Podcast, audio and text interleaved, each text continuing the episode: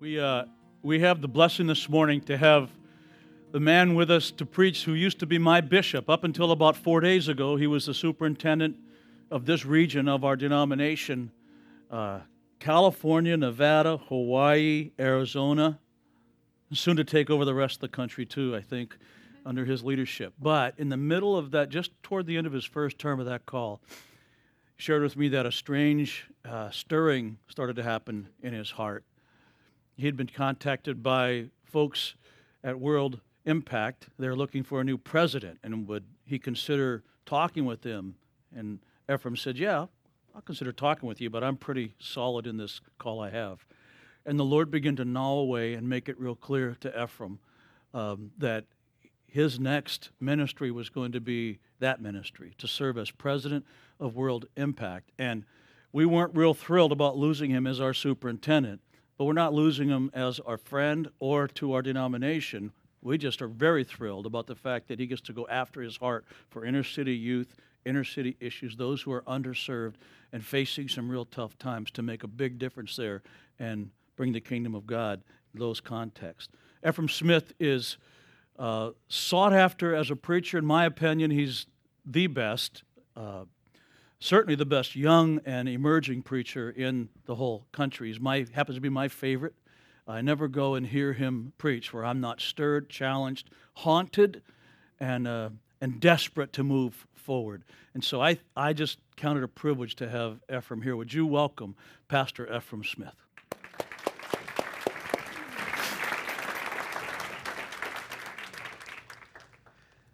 Well, I am uh, so honored and thrilled to be here uh, not only I get a, a, an additional treat because uh, not only am I preaching uh, to Marin Covenant Church, but for Marin Asian Community Church to be here as well. That is a, an additional blessing for me that, that you are here and that this is a, we get a greater picture of what the kingdom of God looks like because these two churches are worshiping together this morning. So that, that's a tremendous blessing for me.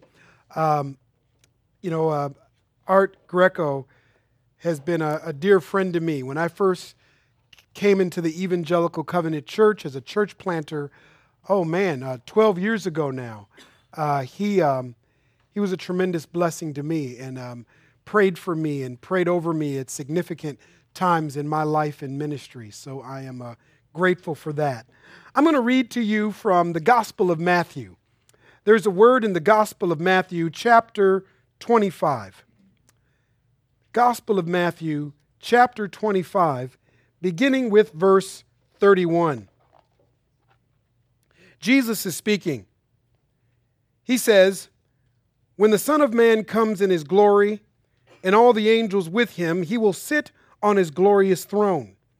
All the nations will be gathered before him, and he will separate the people one from another as a shepherd separates the sheep from the goats. He will put the sheep on his right and the goats on his left. Then the king will say to those on his right, Come, you who are blessed by my Father, take your inheritance, the kingdom prepared for you since the creation of the world. For I was hungry, and you gave me something to eat. I was thirsty, and you gave me something to drink. I was a stranger, and you invited me in. I needed clothes, and you clothed me. I was sick, and you looked after me. I was in prison, and you visited me. Then the righteous will answer him, Lord, when did we see you hungry and feed you, or thirsty and give you something to drink? When did we see you a stranger and invite you in, or needing clothes and clothe you? When did we see you sick or in prison and go to visit you? The king will reply, Truly I tell you, whatever you did for one of the least of these brothers and sisters of mine, you did for me. From this text, I want to preach to you on the title, Advancing the Kingdom of God advancing the kingdom of God. Lord, uh, I pray that you would preach this sermon because of the tremendous pressure that Pastor Art put on me in his introduction. I pray that I wouldn't even be the one preaching, but you would preach, and I would just simply be a vessel, a vehicle that you would decide to use to speak to these, your beloved children, my sisters and brothers. God, I desire to be obedient to your word. So please, Lord, let it be done. In Jesus' name, amen. advancing the kingdom of God. Um, I should confess to you, since you uh, don't know me all that well, and that um, I, I seem to have this obsession with superhero movies. And so uh, I, I, just love going to see movies that are about superheroes. Uh, they even have, uh, you know, a, a TV show now on, on Tuesday nights. You know, the, the, the, the Agents of S.H.I.E.L.D., based on a Marvel comic book series. And so I'm, I'm just really into superheroes. In 2012, it was a great year if you were into superhero movies. I mean, I saw The Dark Knight Rises, the Batman movie, three times. I saw The Avengers uh, three times. uh, I was an underachiever when it came to the reboot of The Amazing Spider Man. I only saw that once.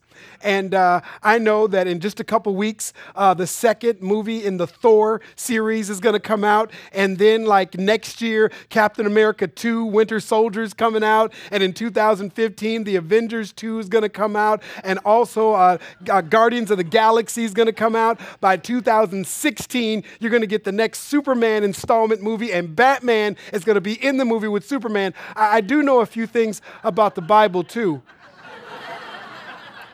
Uh, but man, do I know my superhero movies. I, I should have a PhD in comic bookology. Uh, you know, this, this love for superhero movies really goes back to my childhood. And I, and I grew up reading comic books. And I grew up in Minneapolis, Minnesota. And uh, in the summer months, uh, my friends and I, we would, we would meet at the corner of the block where I grew up, and we would all bring our comic books. We'd bring our Superman, our Spider Man, our Fantastic Four. We'd bring all our comic books, and we would trade them. But there was one comic book series I would never trade. It was a Superman series called Bizarro World. And the story arc went something like this there was this other realm, this other planet known as Bizarro. And it was full of evil and injustice. It was an upside down, very broken, unjust world. And there was a person in Bizarro World who looked just like Superman, except he was as evil as Superman is good. And Bizarro World was threatening to invade, infiltrate planet Earth. And so Superman made a sacrifice of himself and he left Metropolis to go into Bizarro World to take on this evil threat. Now, to go with this story arc, you have to believe that for the most part, planet Earth is good that planet Earth is full of goodness and harmony and community and peace, and it is bizarro world that is unjust and upside down. It is bizarro world that is full of evil. But uh, you don't have to live in this world very long to know that this is actually bizarro world. You and I actually live in an upside down world. And yes, there are places where there's goodness and there's harmony and there's peace and there's reconciliation, but there's far too many places on this planet, in this world that we live in, where there's brokenness. Far too many places where there's deep poverty where there's division and dysfunction, where there's broken families. We live in an upside down, bizarro world, sisters and brothers. But here is the good news. Over 2,000 years ago, someone greater than any comic book superhero ever written about, his name is Jesus, came into this upside down world, and he gave us a picture of what it would look like if it was set right. He preached the kingdom of God. He presented the kingdom of God as the way for this world to be set up right again, to look, to, to, to, to be what God created it to be in the first place before the fall. Jesus preached the kingdom of God. He performed the kingdom of God. He showed us what the kingdom of God would look like, and then he placed the mission of advancing the kingdom of God before his followers. Jesus said to his followers that yes, he was going to the cross, yes, he was going to the grave, he would come out of the grave, but one day he would return for us. The major question for the church today is how is the church to function? What is the church to be? What mission should the church pursue until Jesus comes back? I heard an old preacher once say that when Jesus returns, when Jesus comes back, this is ultimate justice. But until then, it's just us. that God has decided that the way that this world would know the love of God, the justice, the peace, the grace, the transformation, the empowerment, the healing of God in this upside down, bizarro world would be through the church, would be through the beloved sons and daughters of God. This is the mission, this is the mandate to reach the lost, to make disciples, to bless the broken, to be vehicles through which the world can experience the kingdom of God. This is our call, this is our mission. Here's the big idea of this message God desires to use you and I to be the vessels, the vehicles through which the world experiences the kingdom of God. God desires to use you and I to be the vessels, the vehicles through which the world experiences the kingdom of God. How will the world know that God is real? How will the world know that God desires to bring God's love and justice and peace and empowerment and purpose to this world except we make ourselves avail- available to be those vessels through which God does that miraculous work? That is the big idea. That is the large, awesome, supernatural opportunity that awaits us.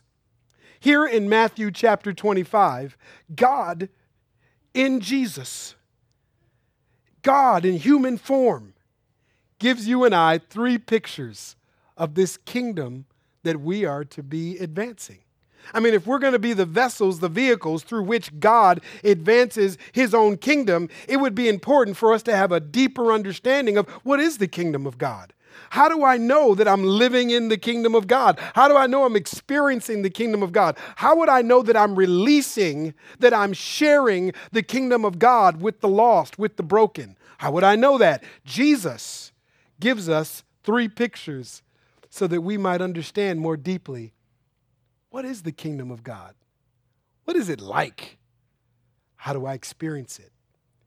In the beginning of chapter 25, in verse 1, Jesus says, The kingdom of God is like this there are ten bridesmaids who took their lamps and went out one night to light the pathway for the groom to come. Five of them were foolish and five were wise. The foolish took their lamps, but did not take any oil with them. The wise ones, however, took oil in their jars along with their lamps. And the bridegroom was a long time in coming, and they all became drowsy and fell asleep. At midnight, the cry rang out, Here is the groom, come out to meet him. And then the bridesmaids woke up, trimmed their lamps. But the foolish ones said to the wise, Could you give us some oil for our lamps? And they said, We don't have enough for us and for you. So they went into town to get oil for their lamps. And when they came back, it was too late. They were shut out of this great wedding banquet. What does that mean when it comes to the kingdom of God? That is a strange story. Here's the first point that I want to share with you about understanding that we might advance the kingdom of God. If we're going to advance the kingdom of God, we need to have a kingdom passion and urgency. A kingdom passion and urgency. To understand this point and to understand this parable, you have to know what getting ready for a wedding was like in Jesus' day. To understand that helps you understand this picture that Jesus was giving of the kingdom of God. So, in Jesus' day, the preparation or the leading into a wedding went something like this A guy would go to the parents' house of the woman that he wanted to marry. And he would ask her father if he could marry her. If the father said yes, the whole town would know a wedding is going to happen. They wouldn't even need to get invitations or anything. They would know because the father said yes, a wedding is going to happen, but some things had to take place before this wedding. One, the groom to be would go to his father's house or his father's land, and he would start building a house, a place for him and his future bride to live. Maybe you've heard Jesus use the metaphor of this before when he said in John chapter 14, In my Father's house, there are many mansions. I'm going to my Father's place to prepare a place for you. See, Jesus was already setting in place that the church is the bride to be of Christ. And so Jesus goes to his Father's realm, the kingdom of God, to prepare a place for you and I. We collectively are the bride of Christ. And one day we're going to experience the place that, that Christ has prepared for you and I. So, the bridesmaids, in the meantime, because until he's done finishing that place, there's no wedding. But they've got to be prepared because it could be any time. The wedding could be today, it could be tomorrow, it could be next month, it could be next year. We don't know. He's preparing the place. So, in the meantime, the bridesmaids have two jobs. One is to tend to the bride. They have to wake up every day like that's going to be the day that the groom's going to come. So they help the bride with her hair, with her dress, with her makeup. They make sure the flowers are in place, the musicians are ready. And then when the day gets late and night comes, they go out to the road with their lamps and they light the pathway for the groom to come. But he doesn't come that night. So then the next day they start all over again. They help her with her hair, with her dress, with her makeup, make sure the flowers are in place, the musicians are ready. The day gets late, it gets nighttime. They go out to the road with their lamp and he doesn't show up that night. Next day, they do it all over again. Well, you know, after a while, these bridesmaids might get tired of that. They might say, I want to get married. Why am I out here for her? What about me? Who's tending to me? Who's doing my hair? I'm sick of this. I know that was kind of an urban bridesmaid right there.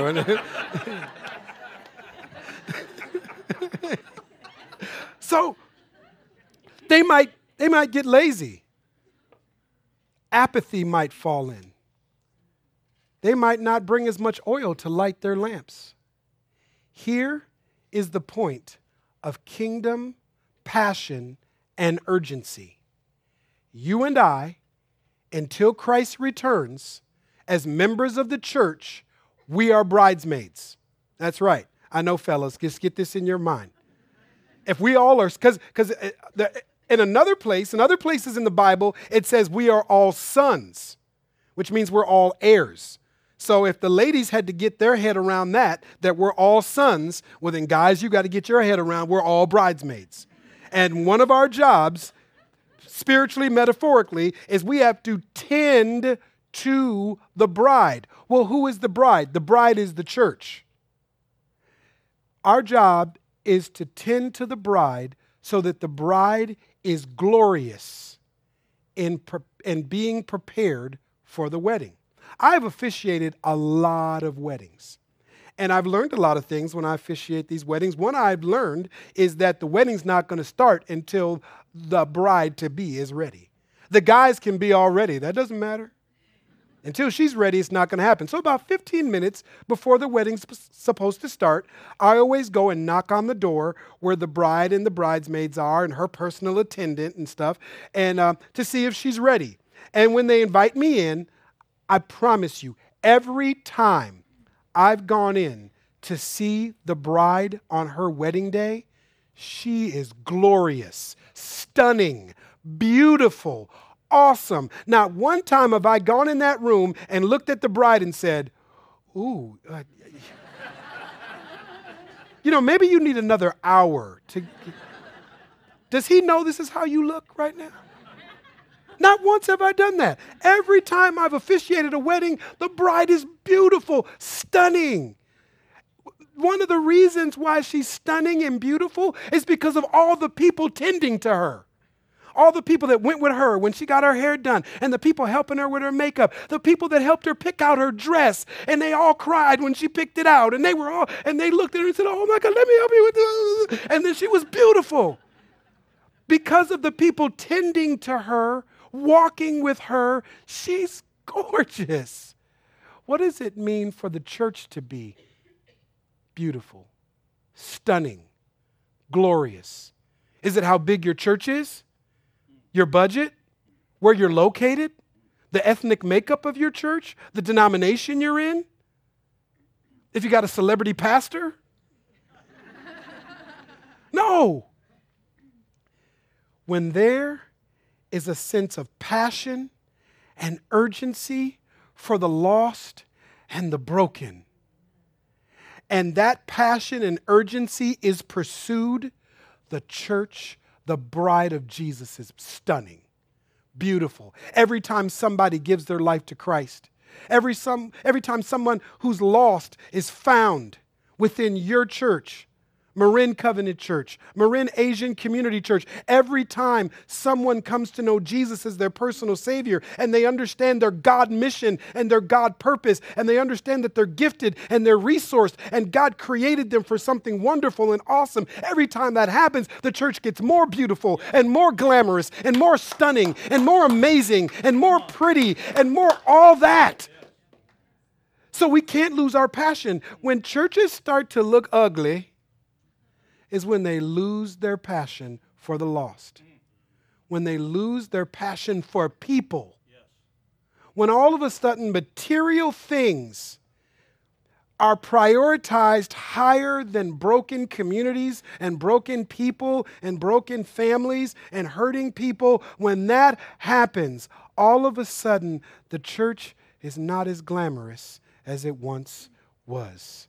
If you keep your sense of urgency and passion. We don't know. And every time we live in this passion and urgency, our lives become the lamps that light the pathway. So, so you can tell people, why are you loving lost people? Why are you going after broken and hurting people? Why are you in one of the most unchurched regions in the United States of America? You are here because you are working to light the pathway for Jesus to return. And you don't know when that's going to happen. You don't know the day. You don't know the hour. You don't know the year. And so you passionately and, and with urgency, you pursue this mission because it lights a dark road in a broken world. And it says, Jesus, come. Whenever you're ready, Jesus, we're ready. We're not going to fall asleep. We're not going to get lazy. We're not going to get drowsy. We have such a sense of passion. Jesus, you come whenever you want. We're lighting the road. Come, Lord. Come, Lord. There's a second picture that Jesus gives us for the kingdom. In verse 14, he says, Again, the kingdom, it will be like a man, a master, going on a journey who called his servants or slaves and entrusted his wealth to them. To one slave or servant, he gave five bags of gold, to another, two bags, and to another, one, each according to their ability. Then he went on his journey. The man who had received five bags of gold went at once and put his money to work and gained five more bags. So also the one with two bags of gold gained two more. But the man who had received one bag went off, dug a hole in the ground, and hid his master's money. After a long time, the master of those slaves or servants returned and settled accounts with them. The man who had received five bags of gold brought the other five. Master, he said, You entrusted me with five bags of gold. See, I gained five more. His master replied, Well done, good and faithful servant. You have been faithful with a few things. I'll put you in charge of many. Come and share your master's happiness. The man with the two bags of gold also came and he said the same thing Master, you entrusted me with two bags of gold. See, I gained two more. The master replied, Well done, good and faithful servant. You have been faithful with a few things. I will put you in charge of many. Come and share your master's happiness. Then the man who had received one bag of gold, Master, he said, I knew you are a hard man, harvesting where you have not sown and gathering where you have not scattered seed. So I was afraid. I went out and hid your gold in the ground. See, here is what belongs to you. And to that slave or servant, he called him lazy and wicked. This second point, if we're going to be advancers of the kingdom of God, not only do we need to have a kingdom passion and urgency, we need to be about kingdom multiplication and stewardship, or simply put, kingdom generosity. Um, to understand this kingdom point from this parable, you need to know what slavery was like in Jesus' day. Slavery was not like the slavery experienced in the beginning of the United States of America. That slavery was about free labor through the denial of, a, of, of personhood of a whole group of people. So there was a whole group of people. I'm a descendant of these people who were slaves, and in order for them to be to provide free labor to build the economy of a nation, we had to be denied our personhood. There was even a question if we had a soul that could be saved. But that's not the slavery in Jesus' day. The slavery in Jesus' day was about debt. You were in debt to someone but you didn't have it. You, you didn't have the resources to pay off your debt. So you became a slave to the person you were in debt to. And once you worked off your debt, you were free. That, that was the slavery system Jesus was talking about here.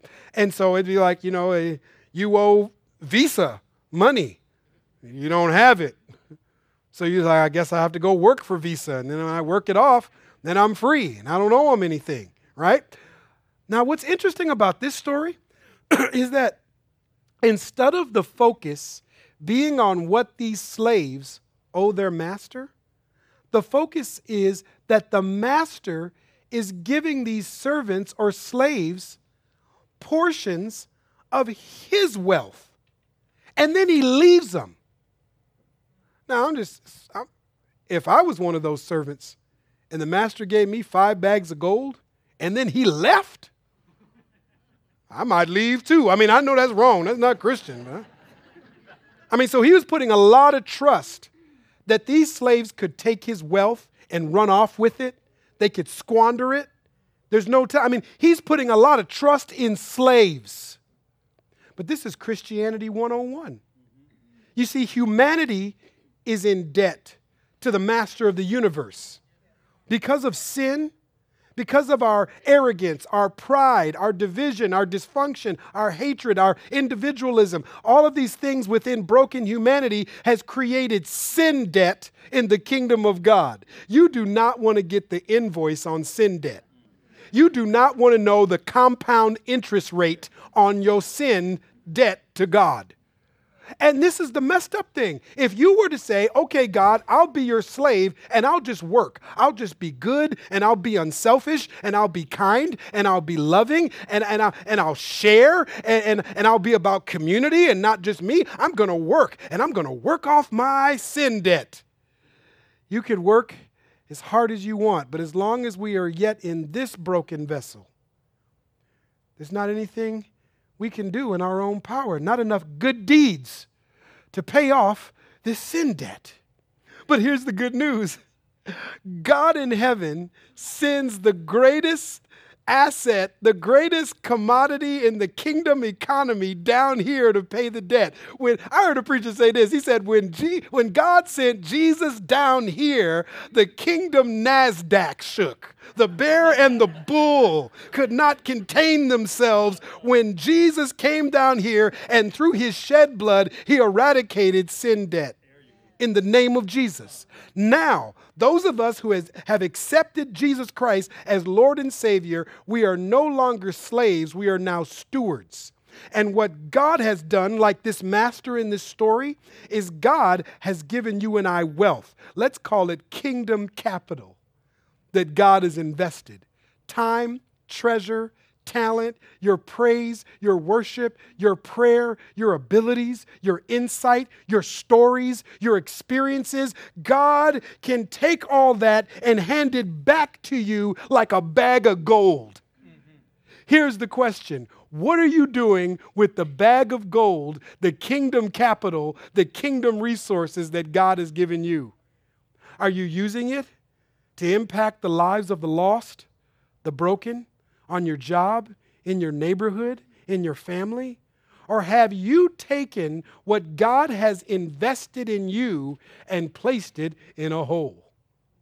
Why did the guy do that? Maybe there's something we can learn. I think there's two things going on here. One, he put his bag of gold in a hole because he didn't get as much as the other two he was comparing. Sometimes we don't use our kingdom resources and capital because we're comparing ourselves with other people. We go, well, I don't preach like him, so I'm just going to put my gift in a hole because it's not as important as his gift. I'm not as extroverted as her. I, I don't sing like she does. I don't play an instrument like he does. I don't know how to crunch numbers like that person does. And so when we compare our capital with somebody else's capital, we start feeling like we're like like we don't have as much to contribute to God's kingdom as somebody else. Don't compare. Contribute. Praise God for what you have. That's why the Bible is full of stories of people with so little doing so much in God. The boy that all he had was a lunch, but that kingdom capital fed thousands of people. A widow who said to a prophet, This is all I have left, and I was going to eat it, and my son was going to eat it, and then we were going to die. But in the hands of God, that kingdom capital set up transformation. You are the resourced, beloved vessel of God. There is more in you than you know. Do not put your story, your experiences, your gifts, your talents in a hole. Be a steward, be generous, have a fierce kingdom mentality. And then for the last kingdom point, I'll start where I began. Verse 31 When the Son of Man comes in his glory and all the angels with him, he will sit on his glorious throne. All the nations will be gathered before him. He will separate the people from one another as a shepherd separates the sheep from the goats. He will put the sheep on his right and the goats on his left. Then the king will say to those on his right, Come, you who are blessed by my Father, take your inheritance, the kingdom prepared for you since the creation of the world. For I was hungry and you gave me something to eat. I was thirsty and you gave me something to drink. I was a stranger and you invited me in. I needed clothes and you clothed me. I was sick and you looked after me. I was in prison and you came to visit me. And if I was in that story, if I was in that audience of that king, I would have the same question that those folks had King, when did I do that? You're the king. You don't need me to feed you. You, you have access to a great banquet table every day. When were you in prison? I mean, you're the king. You could pardon yourself. When did that happen? He said, As you've done this to the least of these, you've done it to me. Not only do we need a kingdom passion and urgency, not only do we need to be about kingdom multiplication and stewardship, we also need to be about kingdom compassion and justice. You know, there's this big debate in our nation right now of how social ills get solved. Are people just to take responsibility and pull themselves up by their bootstraps? Should the government create a plethora of programs to help the marginalized and the downtrodden and the under resourced? It is the great debate of our government system, probably since the beginning of that system. It has caused deep demonizing and dysfunction. And yeah, I've got some thoughts about that, but I'm really not a politician. I'm really a preacher. And so, because of that, I want to say this I think the church has to stand in the gap. I think the church has to follow the ways and the teachings of Jesus and say, wait a minute, we follow a Savior that gave the paralyzed mobility. We follow a Savior where a diseased, outcast woman could just touch his clothes and she was healed. We follow a Savior that walked into a funeral and told a dead girl to get up and she did. And so, in the light of that, the church is going to have to figure out free health care to those that don't have it. The church is going to have to figure out the restoration of those that are incarcerated. The church is going to have to figure out how to be a blessing to the broken, how to feed those that are malnutrition. The church is going to have to figure that out because we've been given kingdom capital. One of the things that the ministry that I'm involved in right now, World Impact, is doing is being about the work of providing an environment in partnership with the church where those that are in prison who get out are restored and loved back into the purpose that God really has for them. We have a program right now where in prisons all across the nation, including here in the Bay Area, we are providing seminary training and job training to men and women in prison.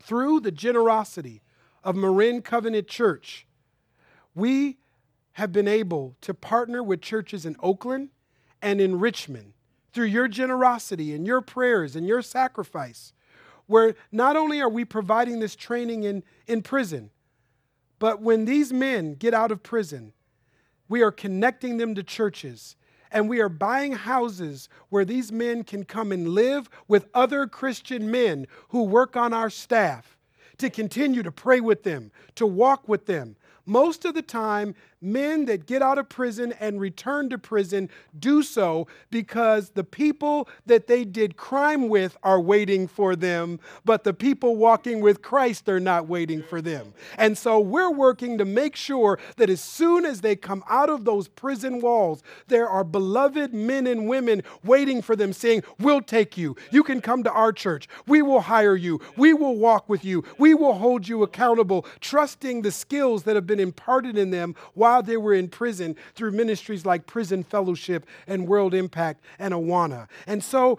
thank you for that. It is possible, sisters and brothers. No matter how upside down, how dark, how broken this world is, it is possible for us to advance the kingdom and show a preview of this world sitting upright when you know who you are. I started with comic bookology, let me end with it. I got to tell you something. And I hope you don't think I'm a comic book heretic when I tell you this, but um, there is a big difference between Superman and Batman. And, and I just got to break it down to you so you understand this. I, man, I really hope y'all won't be mad at me after I say this. Batman is not a real superhero. Yep, that's right. His real name is Bruce Wayne. That's right, I told it. I told it. Batman is Bruce Wayne and he's not a superhero. He can't fly, he can't see through walls, he can't jump over buildings, he can't run faster than a locomotive, he has no superpowers. He's a guy who grew up very wealthy and he used his wealth to create the persona, the person known as Batman. And he has no power. He lives by gadgets. He has a bat belt, a bat cave, a bat car, a bat boat, a bat plane. He has a butler. When you need your butler to help you solve crime, you know you don't have no power. You're asking your butler, what should I do, Alfred? Alfred, what do you think? Do you know how many times Alfred had to pick up Batman on the street, bring him back to the cave, and mend his broken bones? And then he went to the circus and found a guy named Robin and put some orange long johns on him and some yellow boots and a, and a green shirt. I mean, that boy had no say in his wardrobe. That's Batman. But Superman, Superman has power. Do you know that Superman's not even from here? His citizenship is in another realm. And when enemies from his realm fight against him, they don't call him Clark Kent. They call him the son of his father. He's known by his father, and his citizenship is in another place. I wish I had time to preach to y'all. Uh, Brothers, you are Superman. There is supernatural power bubbling up on the inside of you. You don't have to live by gadgets, brothers. You don't have to wear a mask at night. You don't have to try to dig into some, some tool bag of gadgets that actually just do nothing but portray false masculinity? Why not live not under a mask, not with gadgets, but why not live as the supernatural man that God created you to be? Why not be the super boy that God created you to be, knowing that your citizenship and your power comes from another place? Did I tell you that there's a difference between Batgirl and Wonder Woman? Batgirl, her name is Barbara, okay, just so you know. She, and most of the time, she don't even she doesn't even show up at the crime scene on time. I don't know if she was doing getting her nails done. I don't know what she was doing. But Barbara, you notice there's not a movie called Batgirl yet. All right, but there's a movie coming out called Wonder Woman, and then that's going to lead to the Justice League movie. It's going to be awesome. But anyway, um, Wonder Woman has this supernatural ability that when people are in her presence, they can't lie when someone is in the presence of Wonder Woman, their lying, their, their, their, their crime, their evilness gets dismantled. They are forced to confess. People repent in the presence of Wonder Woman. Wonder Woman's presence and power leads people to repentance and confession. You're Wonder Woman. You don't need to live by gadgets. You don't need to live by false images of some fallen female that get presented to you in, in, in the media. You are the wonderfully made daughter of God. You're, you're Wonder Woman. Some of y'all that are married, you know, you just need to live into this. When you're driving home after church, you know, guys, you just need to look at your wife and say, Do you know you were married to Superman? You didn't even know that, did you? Did you? You know, it's on my chest. You know, and you can just look back at him and say, you know, if you weren't married to Wonder Woman, you wouldn't be all that super. You know, you could just play with that on the way on. See what? Okay. Well, anyway, um,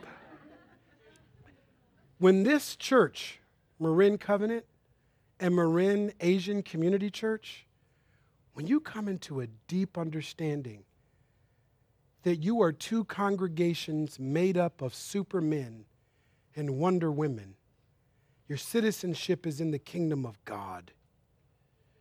You have supernatural power flowing through you by the Holy Spirit. More lost people will be found. More broken people will be blessed. More crushed communities will find Christ. More inmates in prison will come out and be welcomed into a new life. God, I thank you for these two congregations, and I pray, God, that you will use both of these churches in concert to be a blessing to Marin, to be a blessing to the Bay Area, to be a blessing to the world. In the name of the Father, the Son, and the Holy Spirit, amen.